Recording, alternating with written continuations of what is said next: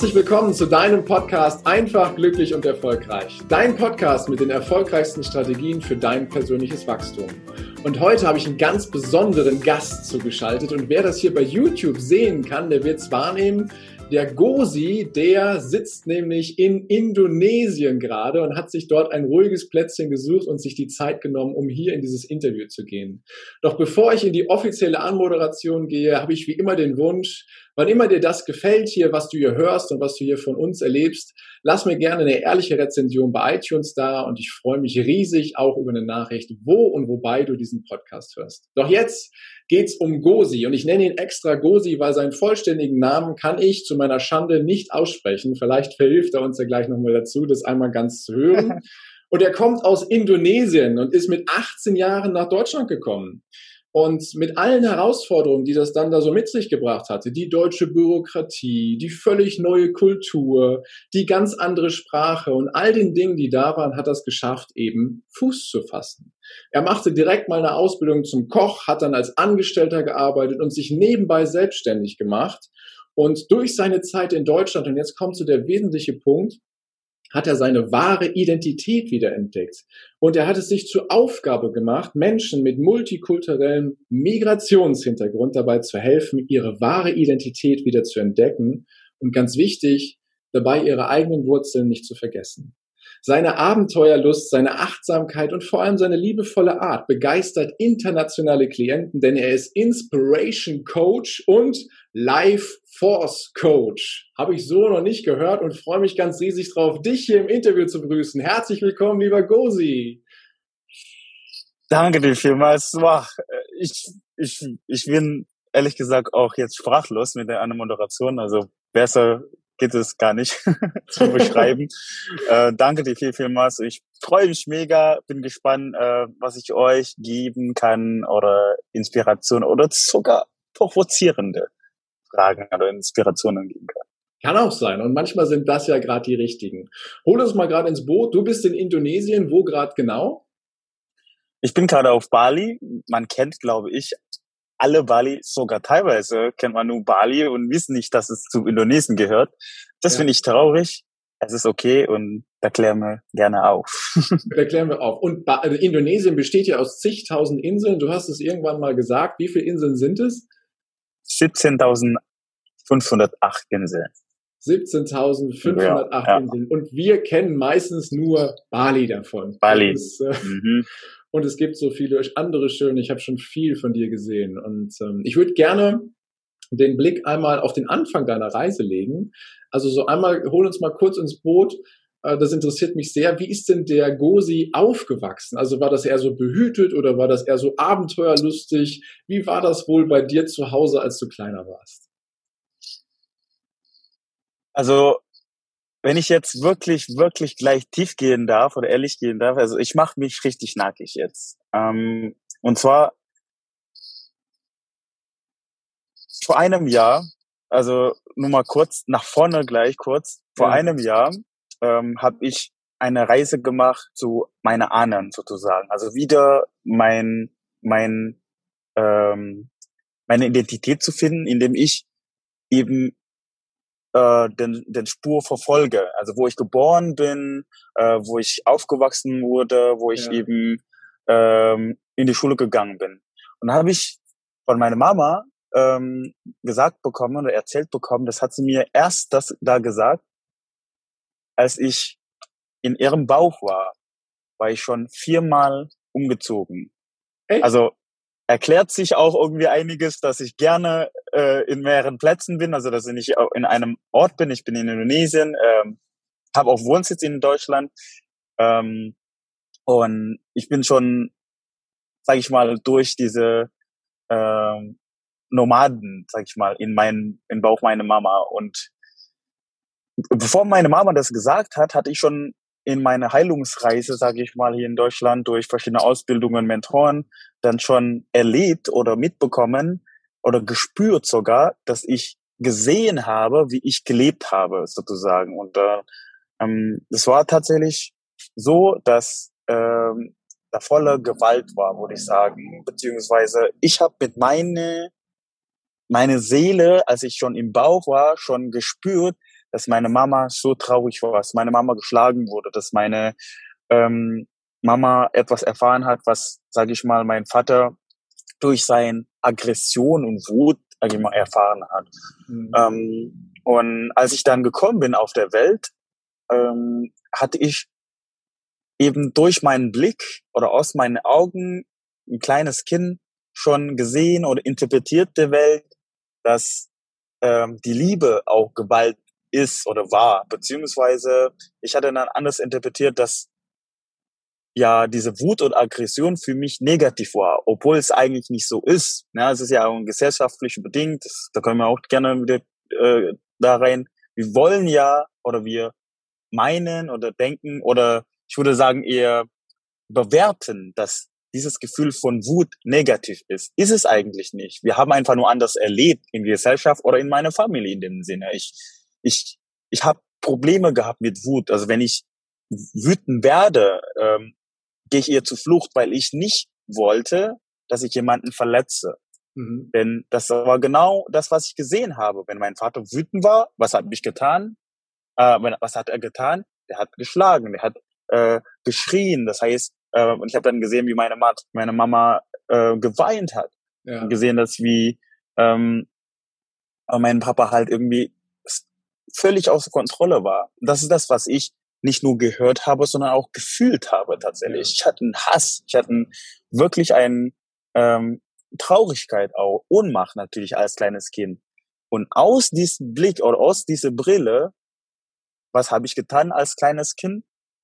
Es gibt jetzt zwei Möglichkeiten. Entweder bist du oder gehst du zu Rebell, ne? also gehst du wirklich dann andere Weg, machst halt, was du willst, es ist tatsächlich dann mein Bruder gewesen. Ja. Ich war eher derjenige, der Everybody's Darling war. Ich war immer derjenige, ich wollte immer Harmonie sorgen. Ja. Ne? Also ich war derjenige, der, meine Mama hat gesagt, ich war immer der, der immer gelacht hat, gelächelt hat.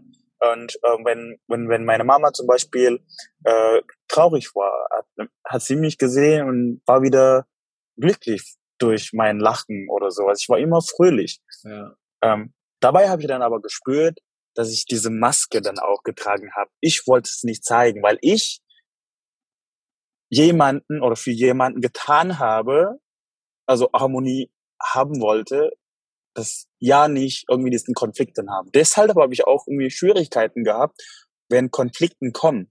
Vielleicht kennt, kennt ihr von Zuhörern irgendwie das Gefühl, wenn ihr Konflikte habt, dann geht ihr äh, aus dem Weg? Also, oder könnt ihr nicht aushalten sozusagen, ne? Oder geht ihr irgendwie aus der Bahn oder so, ne? Ja. Und, und das erklärt sich dann einiges, nachdem ich zurückgeschaut habe. So bin ich aufgewachsen. Also ich bin dann, habe dann irgendwie diese Spannung immer erlebt, gelebt. Ähm, und ich konnte mich nicht daran erinnern, dass ich, sage ich mal, viele Aufmerksamkeit bekommen hatte. Ich musste mich sogar äh, äh, um meine Schwester, kleine Schwester kümmern, weil die mit sich beschäftigt waren. Mhm. Also meine Mama war viel alleine, habe ich gehört äh, von ihr, hab ich dann mitbekommen. Und ähm, ich habe dann auch in Grundschule siebenmal gewechselt, ne? Ähm, ähm, und weil ich da eben, äh, weil meine Mama und Papa äh, äh, sich verstritten haben und natürlich irgendwie getrennt war, ähm, aber auch die Trennung nicht nur durch ähm, die Erlebnis, was meine Mama erfahren hat, natürlich, ne, dass sie natürlich nicht mehr konnte. Und, und dann war das auch genau der Punkt, weil äh, meine Mama in eine Sekte gegangen ist. Ne? Also in eine Sekte gegangen ist. Und ich war auch mehrere Jahre da und ich ich kann mich daran erinnern, dass ich in der Grundschule auch mich nicht richtig äh, so äh, gefühlt habe. Ne? Also weil ja die anderen halt normal sind und ich war halt immer irgendwie ähm, Mittwoch und Samstag weg. Ne? Ja. Also wenn die anderen in die Schule gehen, wir gehen halt in die Sekte und die wissen halt nicht davon. Und dann irgendwann kam halt heraus, äh, wo wir hingegangen sind und dann ja, wurden halt irgendwie gemobbt, so mehr oder weniger. Ja. Oh wow. Also wenn ich das so höre, erstmal vielen so, Dank, ja. lieber Gosi, dass du das direkt am Anfang so teilst. Und ähm, ich will das gar nicht bewerten. Auf jeden Fall war das äh, eine ähm, sehr außergewöhnliche und, und aufregende, ja, und auch ähm, wahrscheinlich als Kind, wenn, wenn du das mal so versuchst, du hast irgendwie versucht, das Beste daraus zu machen und hast ja dann den Weg gewählt, quasi deiner Mutter immer irgendwie eine Freude zu machen. Obwohl die Situation so schlecht war, hast du versucht, ähm, ja, dann ihr eine Freude zu machen und äh, ist irgendwie zu zeigen, Mensch, ich hab dich lieb. Ne? Das, äh, das ist ja, ähm, das, das entscheidest du ja nicht bewusst, sondern das läuft ja dann so aus dem Unbewussten heraus. Ne?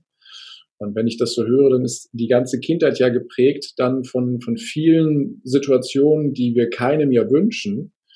Ja. Und, ähm, du hast ja dann irgendwann für dich entschieden, so ich gehe jetzt mal einen anderen Weg. Ähm, ich will jetzt mal Richtung Deutschland. Wie, wie ist es denn dazu gekommen, dass du gesagt hast, mit 18 Jahren, ich verlasse jetzt meine Heimat, ich verlasse jetzt auch die lieben Menschen um mich herum, die, die da waren und versuche was ganz Neues, abgesehen von dem Nomadentum, was schon da war. Nochmal, nochmal kurz vielleicht daran zu gehen, äh, um zu erklären oder nochmal aufzugreifen, wie du gesagt hast, ähm, dass du, dass ich das getan habe, weil ich meine Mama liebe. Ist es eigentlich nicht. Wir sind auch als Kind schon egoistisch. Warum? Weil wir als Kinder oder als Baby, äh, als Menschen wir wollen was, wir wollen eigentlich nur Aufmerksamkeit und Liebe haben. Also ich ja. habe das eigentlich mal getan. Ich habe immer Harmonie getan, damit ich die Aufmerksamkeit bekommen hatte. Habe ich aber nicht bekommen, aber habe dann immer wieder mehr getan, sage ich mal. Deine Strategie war quasi immer genau. wieder äh, was Gutes zu tun, um dir selber Richtig. dann quasi was Gutes tun zu können. Ne? Ich war immer, ich war immer freundliches, nettes Kind. So. Mhm. Ähm, eben äh, dadurch äh, habe ich dann Schwierigkeiten gehabt in Erwachsenenleben. Vielleicht kennst du das Gefühl, äh, wenn, die, wenn ich jetzt höre mal jetzt gerade so ähm, seine Vergangenheit mal oder sein Leben gerade sich anguckt, dass du zum Beispiel nicht Nein sagen kannst, ne? Das ist eine von meiner Kultur auch, dass es unfreundlich ist. Und zweitens eben dadurch, dass ich immer everybody's darling war. Also es ist typische Helfer-Syndrom zum Beispiel, dass sie nicht ja. zu sich stehen können, weil sie eben lieber immer äh, jemand anderen helfen wollen. So. Und so war es der Fall. Ja, das heißt, deine eigenen Bedürfnisse sind im Endeffekt dann auch nie richtig erfüllt worden. Ne? Du hast es versucht quasi über die Methode, dass, dass du ähm, Everybody's Darling warst, es hat vielleicht auch hier und da ein bisschen funktioniert, aber hat es dich richtig erfüllt? Na, unbewusst ist es ja, also ich meine, ja, es ist ja eben genau diese, diese Falle, ne? also von der Helfersyndrom. Du, du siehst ja, dass du andere Menschen glücklich machen kannst. Bis ja. zu einem Punkt, dass wirklich bei dir Leere spürst. Also, kannst du dir vorstellen, wenn du zum Beispiel ein volles Glas hast mit Wasser und dann verschenkst du immer. Ne? Ja. Und dann bist du dann frustriert, dass du nicht mehr ein voller Glas hast, weil das Wasser alle ist. Und dann fühlst, und dann spürst du diese Leere. Und so war es dann irgendwann auch, weißt du? Ja. Also, genau das ist das Problem, dass dann diese Spirale dann immer wieder kommt und du, du fühlst dann immer in dein Glas von außen, dass ja von außen du die Bestätigung bekommst, ach, du bist so, du bist so lieb, du, danke, dass du geholfen hast und alles, fühlst dich immer wieder auf. Wenn du das aber nicht bekommen hast, bist du broke. Also ja. gehst du in einem tiefen Loch, wo du sagst, ja, okay, wenn ich nicht lieb bin, na, da bin ich nicht gut genug. Ja. Und wie hast du es gelernt, dadurch da, da auszusteigen? Also dir erstmal dessen bewusst zu werden und da auszusteigen? Indem ich erstmal wahrnehme, indem ich mir bewusst mache, dass es wirklich irgendwie ein Muster ist. Ne? Also alles, was bei uns passiert, also in uns passiert ist, passiert ja unterbewusst. 95 Prozent gibt es auch wissenschaftliche Studie davon. So. Und wenn du beispielsweise irgendwie ähm, zu, wenn du, wenn du in einem Ort bist, wo du neu bist, ne, also gehst du zum, zu, zur Arbeit und du musst ja irgendwie bewusst laufen. Also du musst halt wirklich achtsam sein, sage ich mal, ne? Ja. Bis du zwei Wochen, sage ich mal, irgendwie immer die gleiche Spur läufst und dann läufst du automatisch. Vielleicht kennst du das Gefühl, dass du läufst und dann du spielst mit dem Handy und dann kommst du irgendwann an, ne? Irgendwie, ne? Aber ja. das ist gespeichert in uns und das ist das Problem, dass wir dann sozusagen diese äh, äh, diese äh, Bewusstsein in Unterbewusstsein dann tief eintauchen sozusagen. Ja, wir machen Indem wir quasi was anderes, obwohl die normalen Abläufe dann ganz normal sind. Ob das jetzt gehen ist oder manche erleben das ja auch, wenn sie im Auto sitzen und nach Navigationsgerät fahren, dass sie sich dann einmal wundern, huch, bin schon da, ne? Also. ja. ja. Genau. Und das ist das. Das ist erstens wahrnehmen. Zweitens, Impulse von außen. Also du kannst deine eigene ähm, Schwäche oder es gibt ja Blindenfleck nicht sehen. Ne? Also es gibt Menschen, die dir dann irgendwie auf die Fresse schlagen, sag ich mal, und du denkst ja, pff, was zur Höhle, also was, wer zum Teufel bist du? Warum passiert mir das? Ja. ja. Warum passiert mir das? Anstatt zu fragen, irgendwie, warum ist irgendwie das Leben gegen mich, sondern was möchte mir das Leben sagen oder ja. diese Menschen sagen? Warum kommt immer wieder, vielleicht kennst du so irgendwie solche Menschen oder solche Situationen, wo du denkst, irgendwie ist immer das Gleiche. Ne? Also, also das Leben oder das Universum wird dir geben, was du verdienst oder was du brauchst, nicht was du willst. kannst es vergessen. Ja. Also erstmal, ja, und dann kannst du irgendwie verändern, ja, dass du manifest, manifestieren kannst, ähm, dass du wirklich anziehst, was du willst. Aber erstmal, wenn du das nicht bewusst machst, dass eigentlich diese Muster immer wieder kommen. Also es ist wie, kommen immer wieder. Irgendwie, wenn du, entweder hast du immer die gleiche Partner oder äh, ziehst du immer die gleiche Freunde, ziehst du immer irgendwie gleiche Arbeitsumfeld, die immer scheiße ist, oder als Führungskraft beispielsweise hast du immer einen Mitarbeiter, die dich immer die gleiche Nerv treffen oder diese gleichen Trigger nerven. Ja. Das ist ein Zeichen von, von Universum, Gott, äh, Liebe, äh, was auch immer, an was auch immer du glaubst, dass du wach bist, das wahrnimmst und dann hinterfragst, warum passiert mir das? Also gerade mir das, weil, ja. weil das Leben ist nicht gegen dich, das Leben ist für dich. Es fühlt sich nur nicht Es fühlt sich so an. an. Richtig, genau. Ja, richtig. Ja, jetzt sind wir ja sehr, sehr tief drin, gerade in der Thematik. Und ähm, wenn ich, wenn ich so darüber nachdenke das, und mich in eine Situation hineinversetze, wenn jemand äh, ähm, quasi wieder das Beispiel von eben immer wieder denselben Partner anzieht oder der Chef, der kommt, ist immer wieder blöd oder die Leute in einem Umfeld die sind, die, die nerven mich immer wieder aufs Neue. Das ist ja das, was du sagst, der Hinweis vom Universum, von wem auch immer, wie man das auch immer nennen möchte, was dir sagen möchte, hey mein Freund, du hast einen blinden Fleck und du darfst für dich mal drüber nachdenken, was das mit dir zu tun hat und was du daraus lernen kannst. Ne? Und ähm, dann sagst du, ich muss einfach nur mal die Frage stellen, dass, äh, warum, warum ist das gerade so und was willst du mir das sagen? Ist es so leicht oder hast du noch einen guten Hinweis, um diesen Prozess etwas zu unterstützen? Was, was hat dir dabei geholfen, diese Erkenntnis zu sammeln? Weil du hättest ja auch sagen können, boah, was ein Käse, ne? Also ähm, mit, mit den ganzen Dingen, die dir passiert sind, ich will die gar nicht aufzählen, äh, hätte dein Leben ja auch in eine ganz andere Richtung laufen können. Was ist so der, so, so ein Hilfsmittel, um das leichter zu machen, diese, äh, diese Hinweise zu erkennen? Indem du anfängst, Selbstverantwortung zu übernehmen. Ah, also, was heißt denn Verantwortung für dich? Ähm, also ich liebe ja, also deutsches Wort, ne? In Verantwortung steckt ja auch Antwort drin. Wir suchen immer Antwort im Außen und ähm, geben irgendwie die Selbstverantwortung jemand anderen. Mhm. Ja, also geben Schuld jemand anderen. Das ist irgendwie, mein Partner ist irgendwie doof, äh, mein Mitarbeiter können nicht so richtig irgendwie äh, die Aufgaben erledigen, dies, jenes. Dabei haben wir eben diese Verantwortung anderer Menschen gegeben, abgegeben. Und dann finden wir eben die Antwort nicht, weil du es schon eben weggegeben hast. So. Das heißt, was kann ich jetzt dafür tun, dass ich die Antwort finden kann? Was kann ich denn jetzt machen, dass zum Beispiel mein Partner ähm, glücklich sein kann. Zum Beispiel. Oder dass diese Situation verändert.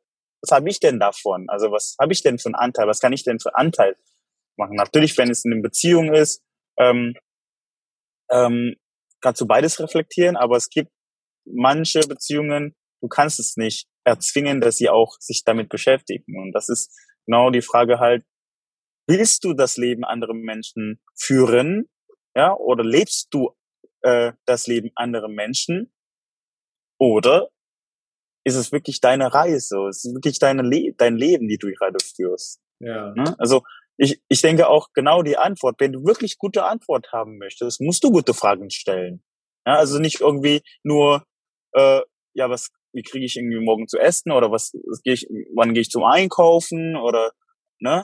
Also wenn du nur die gleiche Fragen stellst, wirst du auch die, wirst du auch die gleichen Antwort. Aber das Verrückte ist ja, wir wollen immer oder wir erwarten das Ergebnis, andere Ergebnis, ne, machen aber immer das Gleiche.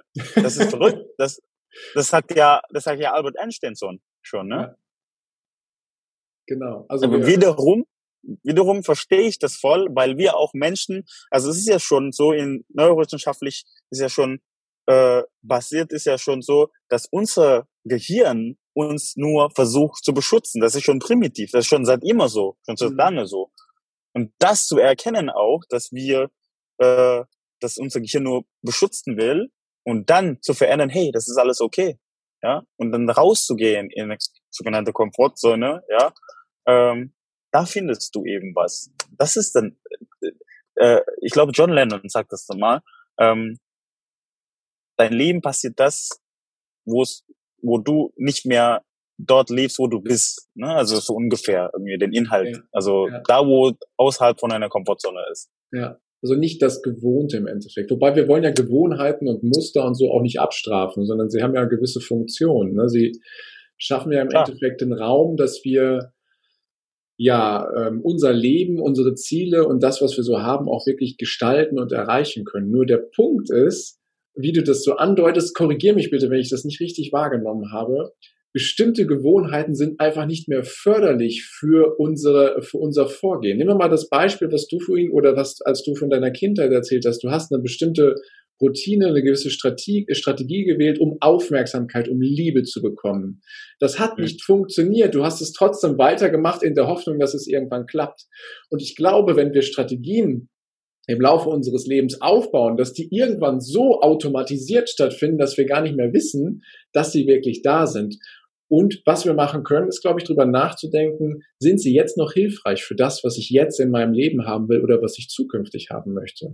Und dann das zu machen, was du sagst, okay, ich, ich übernehme tatsächlich Verantwortung für das, was da ist und was ich um mich herum wahrnehme. Ne? Ich finde dieses Bild so schön, dass du die Umwelt quasi als Spiegel wahrnimmst, die dir einen Hinweis gibt, äh, du hast da äh, gegebenenfalls eine Aufgabe oder einen blinden Fleck, den du bisher nicht wahrgenommen hast.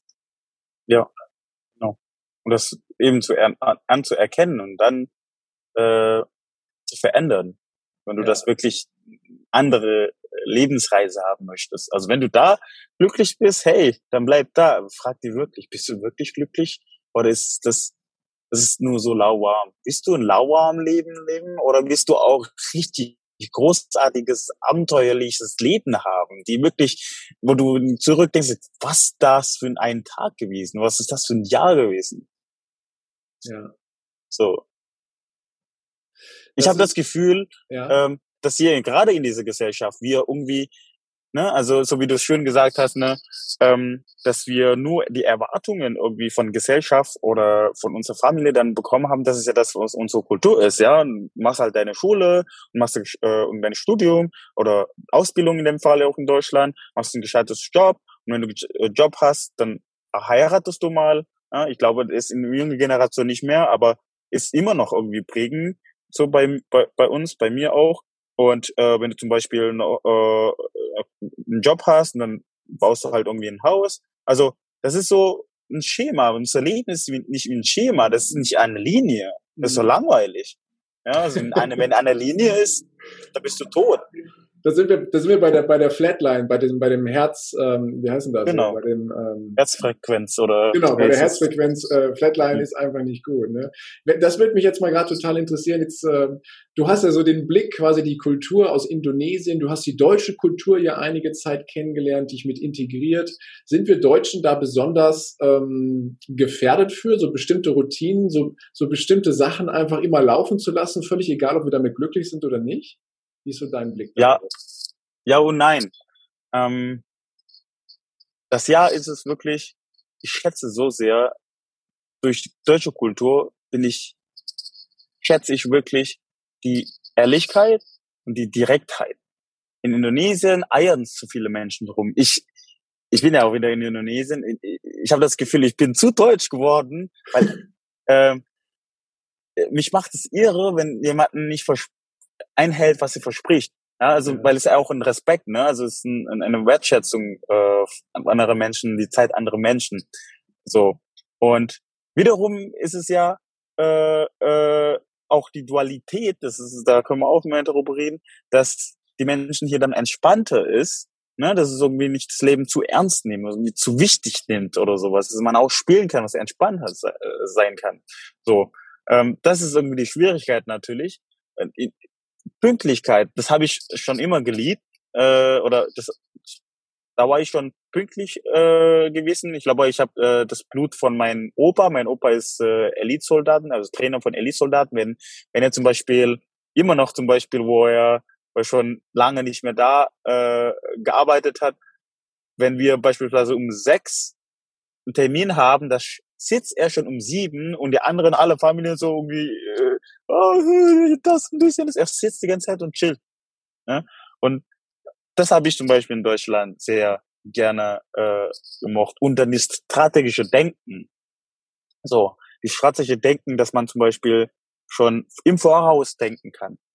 So. Das Nein ist es wirklich, dass die Deutschen zu viel denken, das ist zu viel im Verstand, dass sie nicht spüren können, was ihr Herz sagt. Wir haben mehrere Instanzen in unserem Körper. Wir haben unseren Körper, wir haben unseren Geist, wir haben unsere Seele, nicht nur Kopf. Wobei ich verstehen kann, wenn ich jetzt wirklich wieder mein Thema komme, in Identität, dass unsere, also dass die deutsche Ahnen oder oder oder U, U, U Vorfahren, ja, so ja. muss man denken, das ist ja Deutschland ist ja das Land der Dichter und Denker. Richtig. Ja? Also äh, also die Erschaffer der Welt ist ja von Deutschland auch, ja. Und ja. die großartigen Ideen kommen auch in Deutschland. Das Problem ist halt aber wiederum, dass die Deutschen zu stark in Sicherheit dann ist, dass zu konform ist, dass die irgendwie nicht das Leben Abenteuer ist. Das heißt, entsteht dann auch Angst irgendwie, ja, ah, das macht man nicht, irgendwie, ah, das muss man euch mal überlegen, ah, da guckt mal genau hin und sowas. Ne? Da leben wir dann im Mangel wir Deutschen so. lieben ja die Sicherheit, ne? Das ist ja, äh, Richtig. Das, das ergibt sich ja aus dem, was du gesagt hast, aus, komm, wir planen mal, wir gehen mal strategisch ran, wir machen mal ein Konzept, am liebsten für die nächsten Jahre oder sogar Jahrzehnte, wie das Leben quasi laufen soll. Und das gibt ja so eine gefühlte, gefühlte Sicherheit, wobei wir zwar ja wissen, dass es äh, die Sicherheit auf dieser Welt nicht gibt, sondern ja immer nur die gefühlte. Und ja. äh, da quasi herauszugehen und auch mal wahrzunehmen, das, was du sagst, bewusst mal reinzufühlen, ist das, was ich hier gerade tue, ist das eigentlich das, was ich will? Ist das mein Abenteuerleben, was ich haben will? Oder ist das halt, wie du sagst, lauwarm? Das war der erste Teil des Interviews. Vielen Dank, dass du dir bis hierhin die Zeit genommen hast. Und gleich geht es weiter. Ich wünsche dir viel Spaß mit dem zweiten Teil.